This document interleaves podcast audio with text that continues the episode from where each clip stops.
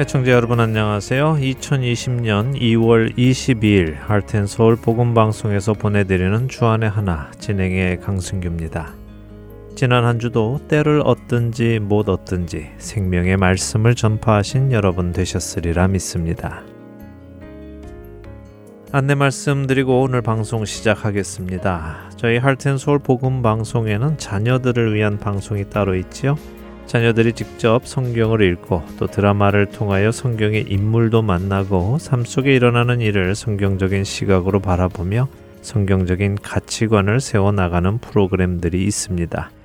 이 중에 자녀들이 직접 참여하여 성경을 읽는 Let's Read the Bible에서 성경을 읽을 자녀들을 찾고 있습니다. 사실 그동안 초등학생 자녀들이 대부분 참여하여 성경을 읽어주었는데요. 최근 이 프로그램에서 사도행전을 읽기 시작했습니다. 그런데 사도행전은 어린 초등학생들이 읽기에는 조금 어려운 지명들도 많이 나오고 또 인물들의 이름도 많이 나오고 해서요. 중고등학생 자녀들이 읽어주면 좋겠다 하는 생각을 하게 됐습니다. 그래서 여러분들께 이렇게 방송을 통하여 주위에 중고등학생 중에 방송에 참여하여 성경을 읽어줄 자녀가 있는지 소개해 주십사 하고 부탁을 드리게 되었습니다. 이 방송 들으시면서 우리 누구도 좀 해보면 좋겠다 생각나는 자녀들이 있으시면 연락 주시기 바랍니다. 함께 하나님의 말씀을 전하는 귀한 사역을 해나가기를 소원해 봅니다. 연락 주실 번호는 602-866-8999입니다. 첫 찬양 함께 하신 후에 말씀 나누겠습니다.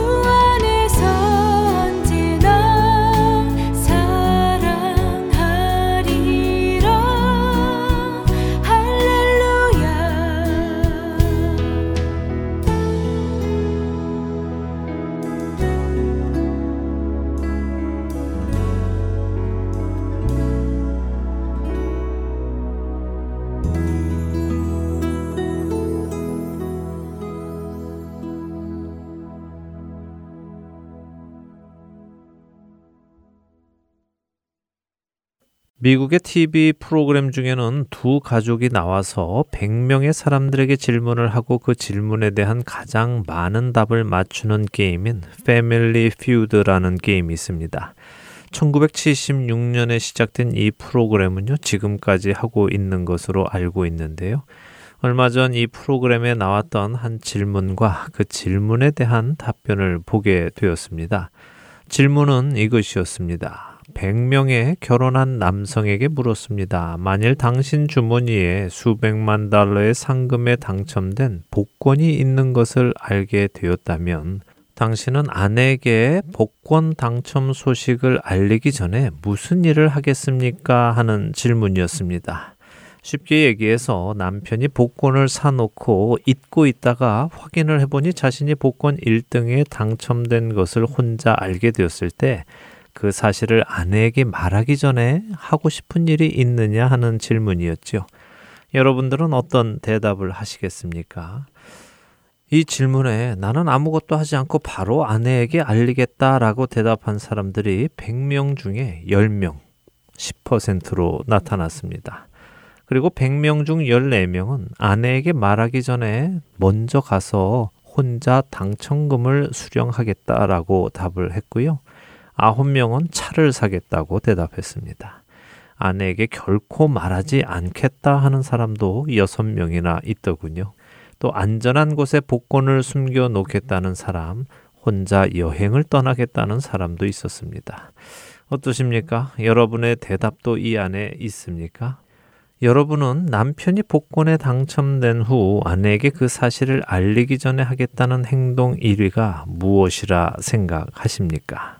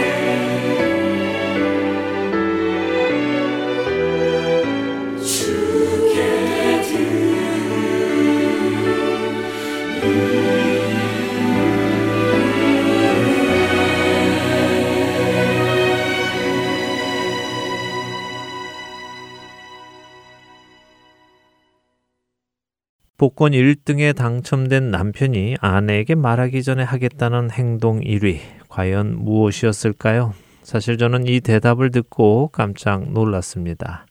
아마 이 대답을 짐작하고 계시는 분도 계실지도 모르겠습니다. 1위는 바로 이혼하겠다라는 것이었습니다. 무려 100명 중 42명의 남성이 복권에 당첨되면 아내에게 말하기 전에 먼저 이혼을 하겠다고 답을 한 것인데요. 여러분들은 이런 답이 나올 것이라고 예상을 하셨습니까? 예상을 하셨다 하더라도 이렇게 많은 사람들이 그런 생각을 가지고 있다는 것을 상상하실 수 있으신지요?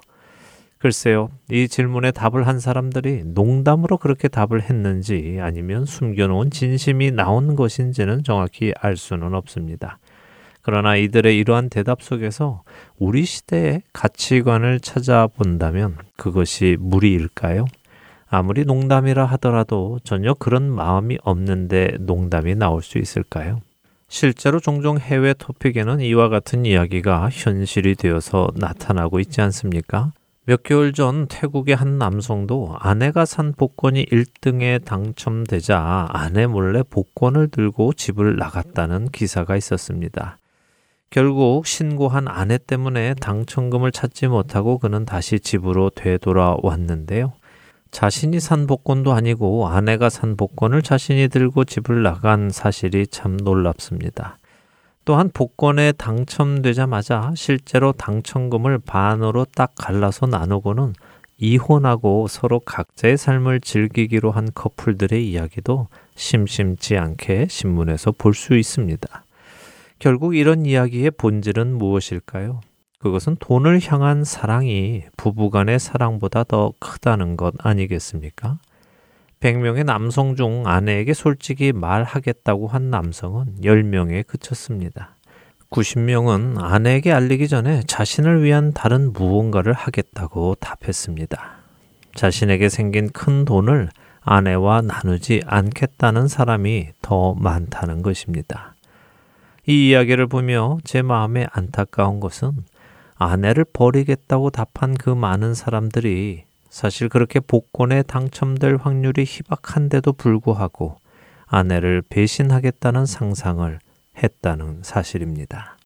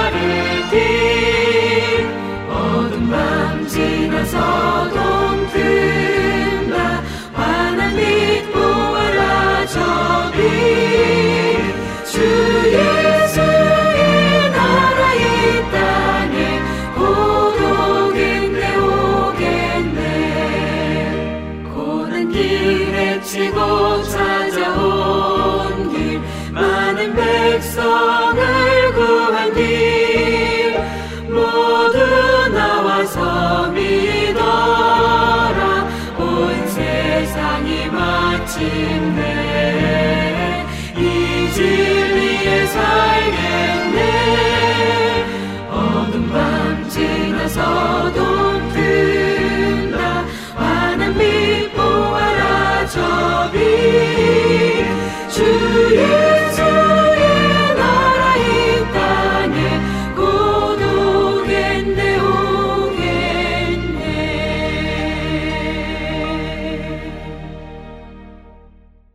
청취자 여러분들과 한 가지 제목을 놓고 함께 기도하는 1분 기도 시간으로 이어드립니다. 오늘은 조지아주 뷰포드에 위치한 베델 믿음교회의 서성봉 목사님께서 기도를 인도해 주십니다.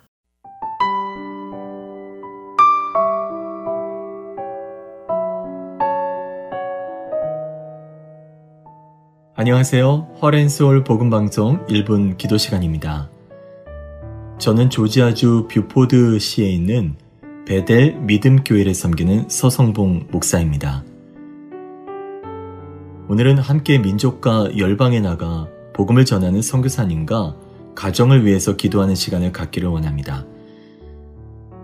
제가 4년 전쯤 배웠던 선교사님이 계신데요. 이분이 직접 쓰신 책을 제게 주셔서 책을 읽었는데 책의 앞부분에 선교사님이 매일 밤마다 드리는 기도가 제 마음에 다가왔습니다. 함께 나누고 싶습니다. 주님, 오늘도 주님의 손 안에서 찬란한 하루를 살고 잠자리에 듭니다. 감사합니다. 오늘도 저는 호흡 보조기를 달지 않고 자겠습니다. 정상이라면 자는 동안에도 심장이 몇만 번은 뛰어야 합니다. 그렇게 뛸 수 있도록 주님께 제 심장을 부탁드립니다. 하지만 주님께서 이 밤에 영광의 나라로 데려가신다면 제 영혼을 받아 주십시오. 그러나 내일 아침 건강하게 다시 눈을 뜨게 하신다면 맡겨주신 복음 전도의 사명을 감당하겠사오니 저를 인도하여 주시옵소서. 이 기도를 드린 선교사님은 늦은 50대 중반에 교회를 개척하셨고 10년 정도 될 때 사모님을 암으로 잃습니다. 그리고 본인도 폐암 말기 선고를 받고 시한부 인생이시지만 지금도 하루하루를 기적같이 살고 계십니다. 거기에 심장병까지 있어 매일매일 사선을 넘고 사시지만 80을 훌쩍 넘기신 나이에도 열정적으로 주님을 섬기고 각 선교지의 선교사님들과 성도들을 1:1로 매칭하는 사역을 하고 계십니다. 의사들은 선교사님이 주무실 때 호흡 보조기를 쓰시라고 하지만 선교사님은 지금도 호흡 보조기를 하지 않고 주무십니다. 그리고 기도하죠. 제 영혼을 받아주시옵소서. 그러나 내일 아침 건강하게 다시 눈을 뜨게 하신다면 맡겨주신 복음 전도의 사명을 감당하겠사오니 저를 인도하여 주시옵소서. 이렇게 지금도 각 나라와 열방에서 혼신의 힘을 다해 섬기시는 선교사님들의 선교지와 가정 그리고 선교사역과 자녀들이 있습니다. 이 시간은 이런 선교지의 사역과 선교사님을 위해 기도하겠습니다. 특히 여러분이 아시는 선교사님들이 계시다면 그분들을 기억하시면서 함께 기도해 주십시오. 우리 다 함께 기도하겠습니다.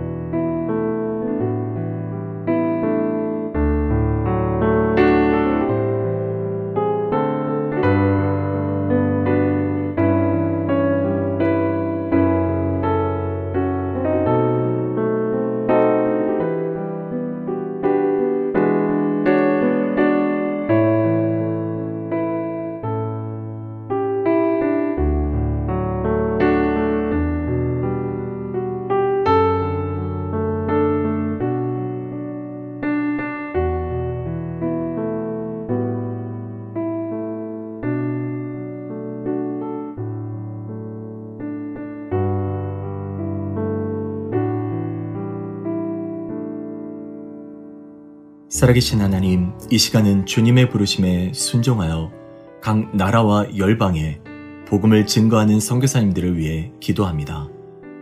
먼저는 선교사님들이 부르심의 소명을 다시 굳게 붙들게 하시고 믿음으로 사명을 충성되게 감당할 수 있도록 지혜와 능력과 힘을 더하여 주시옵소서. 선교사님들이 선교지에서 겪는 많은 고난과 어려움이 있지만 장차 다가올 영광과 좋게 비교할 수 없다고 증언하는 믿음이 되게 하시고 어떤 형편에도 주님께서 주시는 공급으로 채우사 날마다 생명의 은혜를 누리는 선교사님들이 되게 하옵소서. 선교사님들의 사역을 위해 보내지는 후원이 지속적으로 계속되게 하시고 물질로 인해 시험받거나 사역이 중단되지 않도록 매일매일 주님의 공급이 풍성하게 하옵소서. 주님, 선교지의 말씀과 치유와 능력으로 역사하시고 선교지의 간증이 되게 하시고 복음의 열매를 맺는 귀한 사역의 현장이 되게 하여 주옵소서.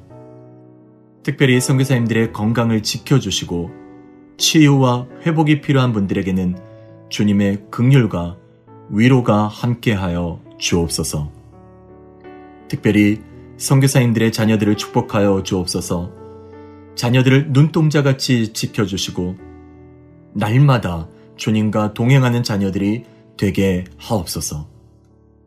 주님, 주께서 말씀하신 것처럼 모든 민족을 주님의 사랑으로 품고 복음을 증거하는 선교사님들에게 세상 끝날까지 함께 하신다는 말씀이 성취되게 하시고 모든 선교지의 사역과 열매 맺는 선교 현장이 되도록 날마다 지켜주시길 소망하며 우리 구주 예수님의 이름으로 기도드립니다.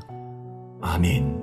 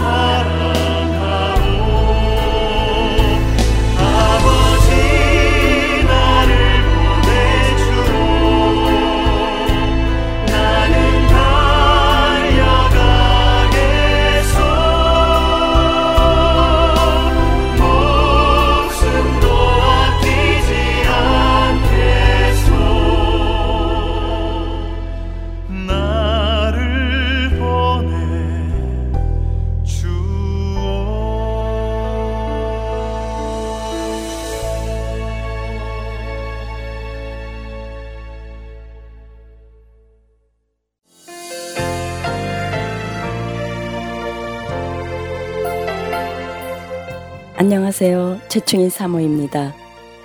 믿지 않는 자에게 복음을, 믿는 자에게는 영적 성장을 위하여 매주 예수 그리스도의 복음을 CD에 담아 전하는 하트앤서울 복음방송, 이 귀한 사역에 여러분의 동역이 필요합니다. 사역자들을 위한 기도와 CD 제작과 우편 배달을 위한 후원, 그리고 방송으로 CD 배치로 여러분들의 동역의 손길이 필요합니다. 영혼을 살리고 세우는 이 귀한 사역을 함께 해주세요. 믿지 않는 자에게는 복음을, 믿는 자에게는 영적 성장을. 여기는 하트앤서울 복음방송입니다.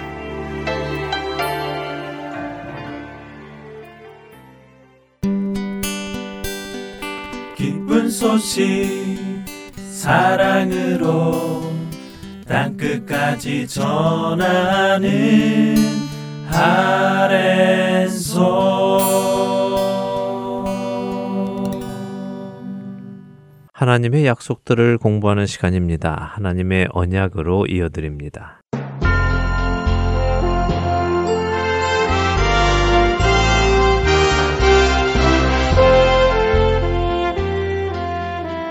시청자 여러분 안녕하세요. 성경 속 하나님의 약속들을 살펴보는 시간, 하나님의 언약, 진행의 민경은입니다. 네, 여러분 안녕하세요. 강승규입니다. 네, 지난 시간에는 아브라함과의 언약을 간단하게 살펴보았습니다. 네. 아직 자손이 없던 아브라함에게 자손은 물론 그 자손이 셀 수 없이 많을 것이라는 언약과 그와 그 자손에게 주실 땅에 대한 언약, 아브라함의 이름이 창대하게 될 것이라는 언약, 아브라함이 복이 될 것이라는 언약, 그리고 그의 씨로 말미암아 천하 만민이 복을 얻을 것이라는 언약 등을 해주셨지요. 네, 그리고 아브라함이 이스라엘뿐 아니라 여러 민족의 아버지도 된다고 언약을 주셨습니다. 네. 이 모든 언약은 하나님께서 일방적으로 맺으신 언약입니다. 아브라함이 무엇을 어떻게 해야 이루어지는 것이 아니라요, 하나님께서 그렇게 해 주시겠다고 약속하신 것이죠. 이 중 땅에 대한 언약은 아직 모두가 이루어지지는 않았고 훗날에 이루어질 것이라는 말씀도 드렸습니다. 네. 이제 오늘부터는 모세의 언약을 좀 살펴보겠습니다. 사실 우리가 표현은 쉽게 모세의 언약 이렇게 부르지만요, 실제로 이 언약은 모세와 하나님의 언약은 아니죠. 네. 하나님과 이스라엘의 언약입니다. 그럼 모세와의 언약은 모세의 율법을 말씀하시는 것인가요? 그렇죠. 모세와의 언약은 모세의 율법을 말합니다. 모세의 율법은 하나님과 모세 사이에 있는 약속이 아니라 하나님께서 모세를 통해 이스라엘 자손에게 주신 언약이지요. 네, 우리가 알기로 모세의 율법은 613개나 되는데 그럼 그 613개의 율법을 다 보는 것인가요? 아, 그렇지는 않겠죠. 네, 그럼요. 그렇지는 않죠. 네. 그 율법이 가지고 있는 의미만 간단하게 보도록 할 것입니다. 먼저 말씀드린 대로 모세의 언약은 하나님과 이스라엘 간의 언약입니다. 이 점을 분명하게 기억하시기 바랍니다. 네. 아담과의 언약이나 노아와의 언약은 아담과 노아를 대표로 하는 인류에게 주시는 약속이었죠. 그랬죠. 아브라함과의 언약은 아브라함 개인, 그리고 아브라함을 통해 오는 이스라엘, 또 아브라함을 통해 만민에게 주어지는 언약, 이렇게 세 가지가 다 포함되어 있었고요. 맞습니다. 아브라함은 그랬지요. 모세의 경우는 특별히 이스라엘 백성과 맺으신 하나님의 언약입니다. 이 사실을 잘 기억하시며 우리가 앞으로 이야기를 해나가겠습니다. 왜 이 말씀을 드리느냐 하면요, 많은 경우 신약의 그리스도인들이 우리가 구약의 율법을 지켜야 하느냐 말아야 하느냐 하는 문제를 묻기도 하고요, 또 그 해석을 놓고 서로 대립하기도 하고 하는데요, 모세의 율법 그 자체는 이스라엘과 하나님과의 언약입니다. 자, 그 근거를 먼저 좀 볼까요? 신명기 4장 7절에서 8절 한번 읽어주시죠. 네, 신명기 4장 7절과 8절입니다. 우리 하나님 여호와께서 우리가 그에게 기도할 때마다 우리에게 가까이 하심과 같이 그 신이 가까이 함을 얻은 큰 나라가 어디 있느냐.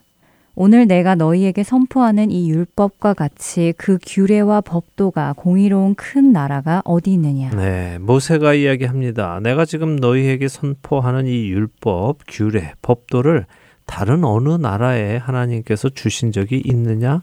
없다는 것입니다. 이번에는 시편 147편 19절과 20절입니다. 제가 읽어드릴게요. 네.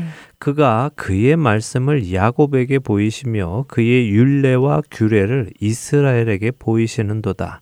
그는 어느 민족에게도 이와 같이 행하지 아니하셨나니 그들은 그의 법도를 알지 못하였도다. 할렐루야. 네, 시편 말씀도 마찬가지네요.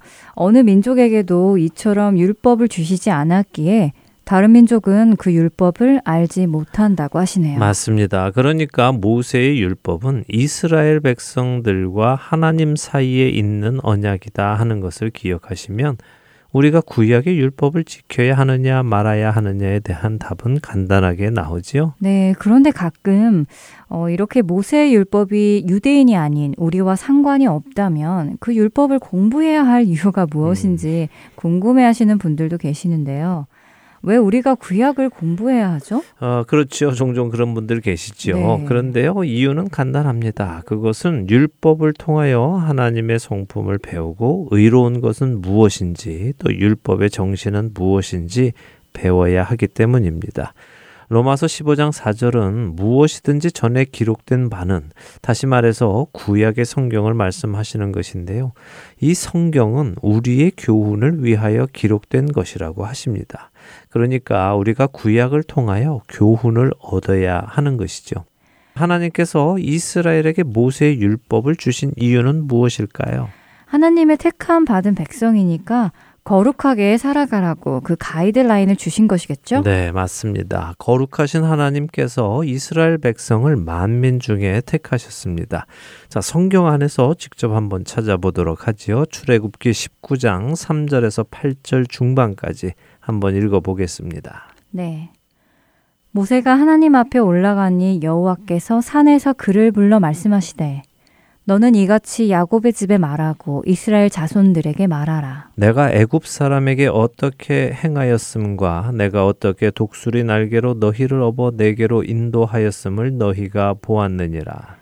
세계가 다 내게 속하였나니 너희가 내 말을 잘 듣고 내 언약을 지키면 너희는 모든 민족 중에서 내 소유가 되겠고 너희가 내게 대하여 제사장 나라가 되며 거룩한 백성이 되리라. 너는 이 말을 이스라엘 자손에게 전할지니라. 모세가 내려와서 백성의 장로들을 불러 여호와께서 자기에게 명령하신 그 모든 말씀을 그들 앞에 진술하니 백성이 일제히 응답하여 이르되 여호와께서 명령하신 대로 우리가 다 행하리이다. 자, 여기까지 보지요. 하나님께서 내가 주는 이 언약을 잘 지키면 너희는 모든 민족 중에서 내 소유가 되겠고 너희가 내게 대하여 제사장 나라가 되며 거룩한 백성이 될 것이다. 이렇게 약속을 하셨죠? 네, 그렇네요. 그리고 백성들도 여호와 하나님께서 명령하신 그 말씀을 다 행하겠다고 약속했고요. 이것은 쌍방간의 언약이네요. 맞습니다. 쌍방간의 언약입니다.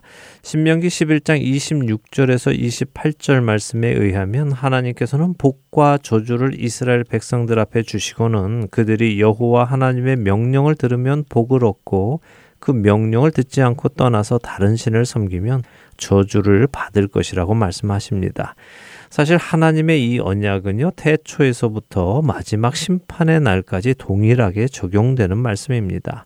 태초에도 하나님은 생명나무와 먹으면 죽는 사망의 나무를 두시고는 아담과 하와에게 선악을 알게 하는 나무의 열매는 먹지 말라고 하십니다. 먹으면 죽는다고 분명하게 말씀하시죠.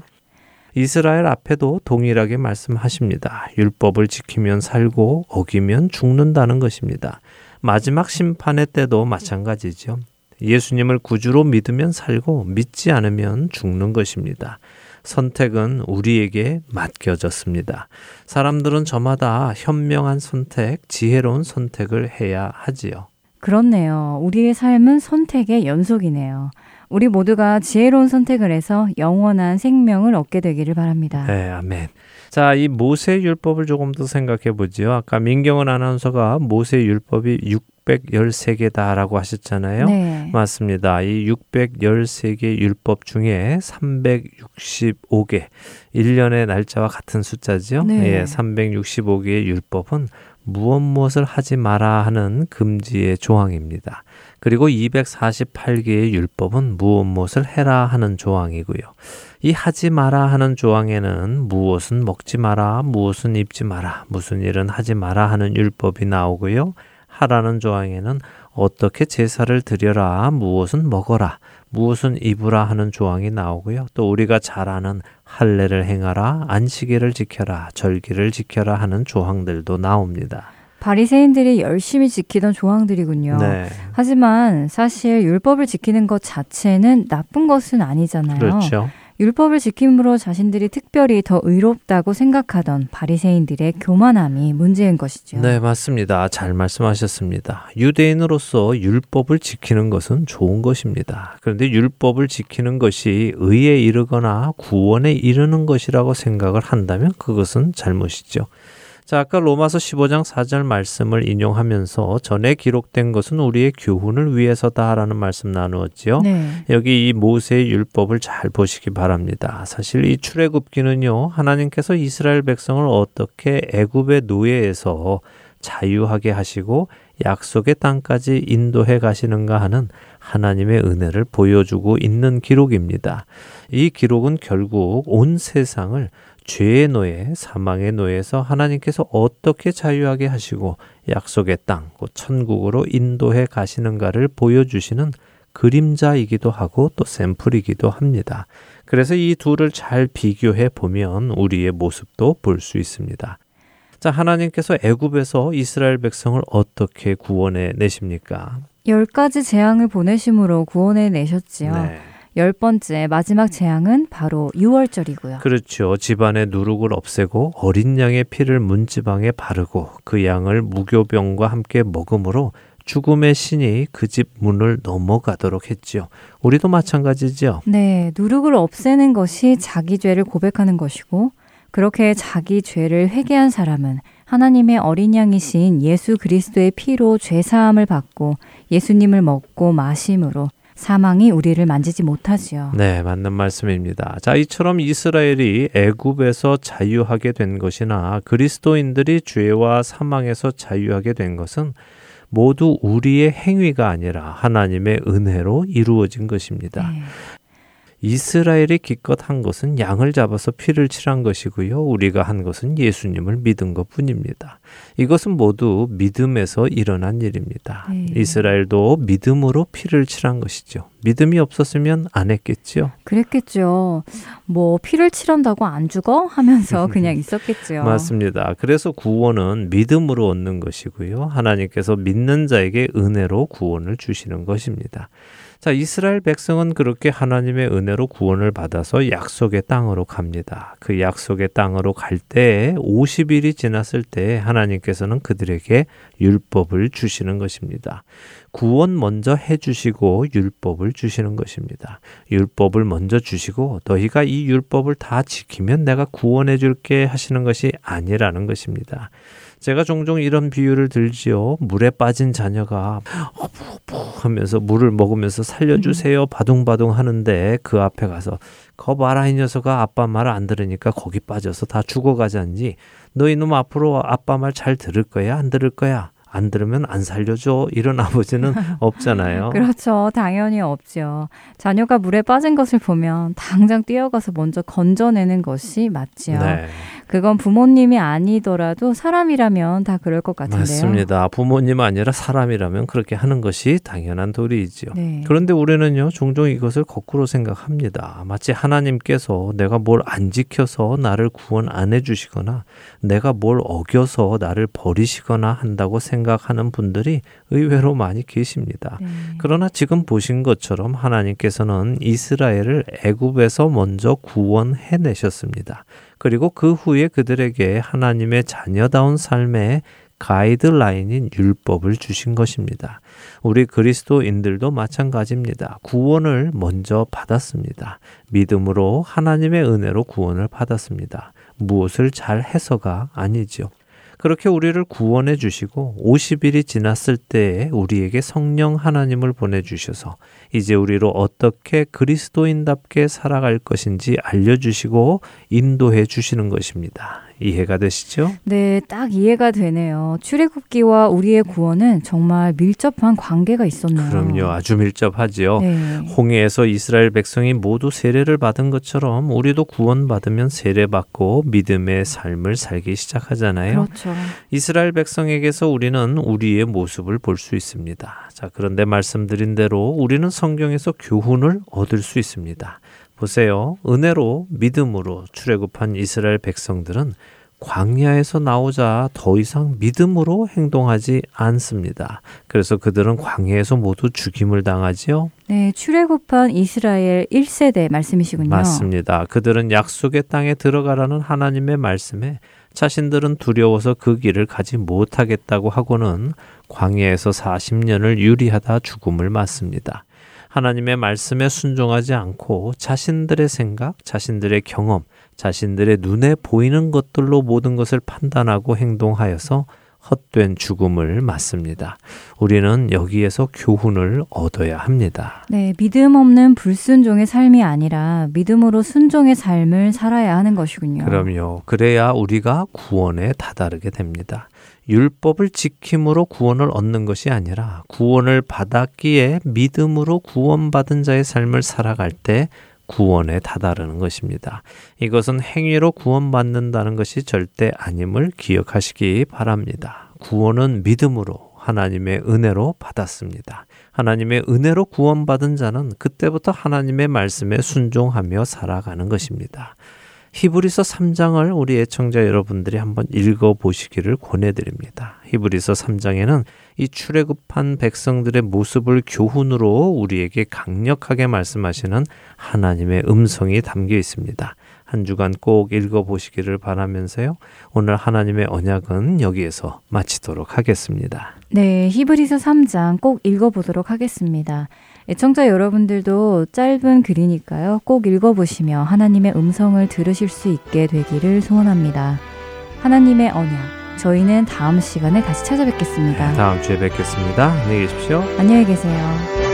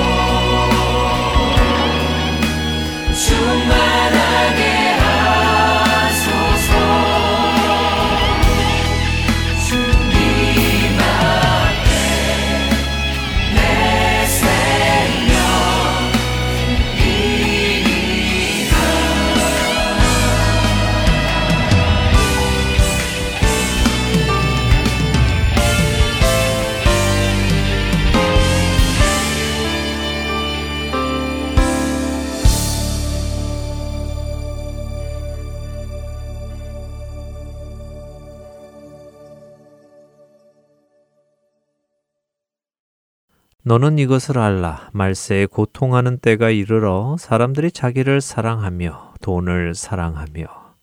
디모데후서 3장 1절에서 2절 상단 부분까지의 말씀입니다. 성경은 우리에게 말세에 고통하는 때가 오는데 그때는 사람들이 자기 자신을 사랑한다고 하십니다. 그리고는 돈을 사랑한다고 하시지요. 자기 자신의 행복 추구를 최고의 가치로 여기는 우리 시대의 모습이 자연스레 떠오릅니다. 사랑하기에 평생을 같이 하자고 서약을 하고 결혼을 통해 함께 살아가던 부부가 큰 재물이 생기게 된다면 자기 혼자 그 재물을 갖기 위하여 결혼을 끝내겠다고 하는 것은 배우자와 재물 사이에서 어떤 대상을 더 사랑하는지 분명하게 보여주는 모습일 것입니다. 먼저는 자기 자신을 더 사랑하는 것이고 재물을 더 사랑하는 것이지요. 그런데 이것이 단지 세상 사람들의 이야기일까요? 세상 사람들만이 자신의 배우자보다 돈을 더 사랑할까요? 성경은 교회를 예수 그리스도의 신부라고 부르십니다. 그리고 그 교회는 성도 한 명 한 명을 의미하지요. 결국 여러분과 저, 우리 모든 그리스도인들은 예수 그리스도의 신부인 것입니다. 배우자인 것이지요. 과연 우리는 우리 신랑 되시는 예수님께 신실함을 지키며 살아가고 있는지요? 만일 우리에게 커다란 재물이 생긴다면 우리는 그 신실함을 지킬 수 있을까요? 성경은 믿지 않는 자들을 위하여 쓰여졌다기보다 믿는 자들을 위하여 쓰여진 하나님의 말씀입니다. 믿는 성도들에게 주시는 하나님의 말씀이지요. 그렇게 우리는 성경이 우리에게 재물을 사랑하는 것에 대해 어떻게 말씀하시는지 귀 기울여 들어야 합니다. 그 말씀은 세상 사람들을 향해 하시는 말씀이 아니라 믿는 성도들을 향해 하시는 경고의 말씀이기 때문입니다. 한 사람이 두 주인을 섬기지 못할 것이니 혹 이를 미워하고 저를 사랑하거나 혹 이를 중히 여기고 저를 경히 여김이라. 너희가 하나님과 재물을 겸하여 섬기지 못하느니라. 예수님께서 마태복음 6장 24절에서 하신 말씀입니다. 예수님은 분명하게 말씀하십니다. 한 사람이 두 주인을 섬기지 못한다고 말입니다. 그리고 그 두 주인은 하나님과 재물이라고 분명하게 밝히시지요.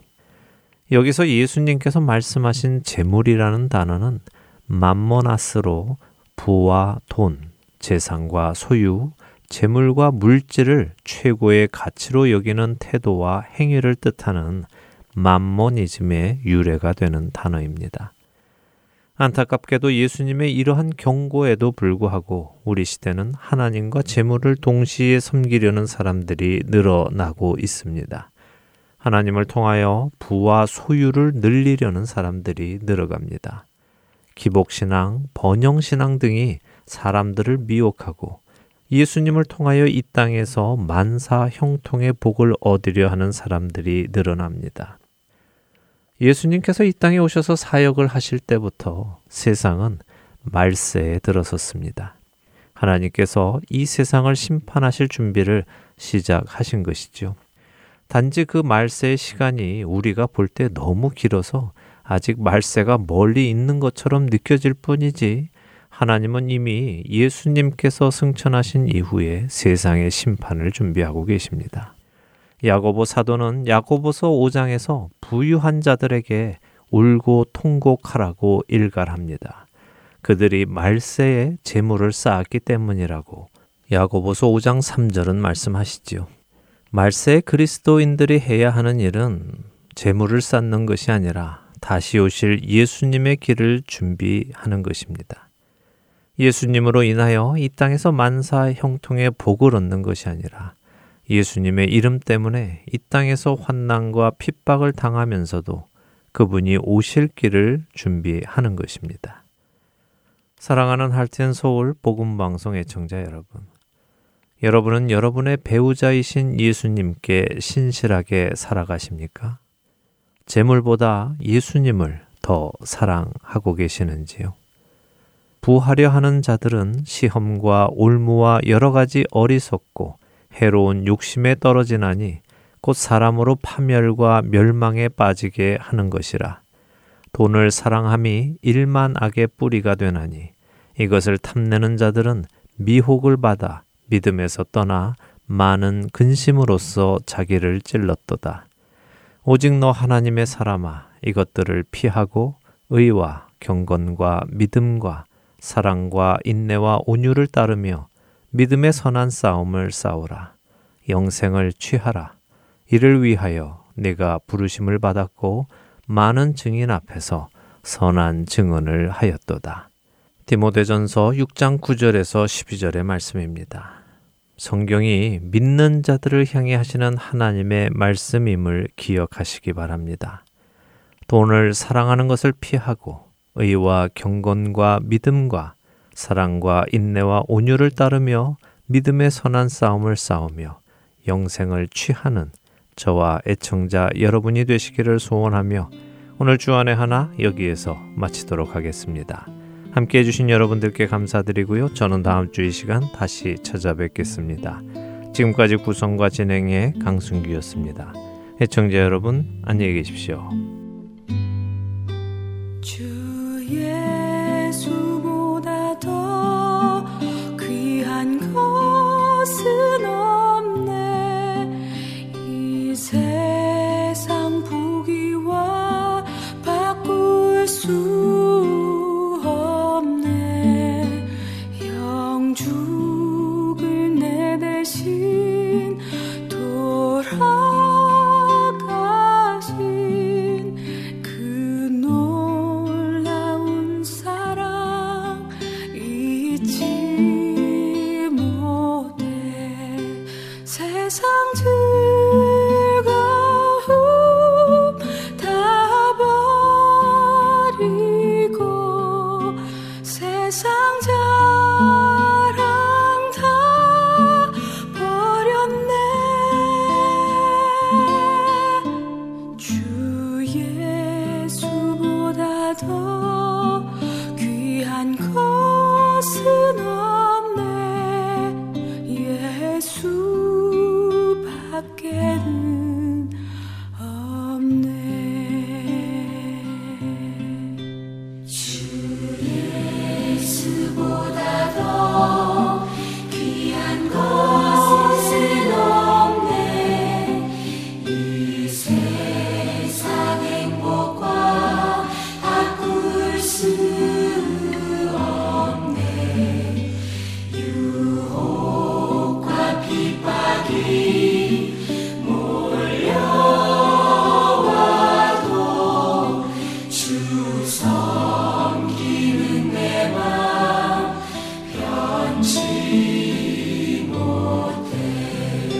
세상 주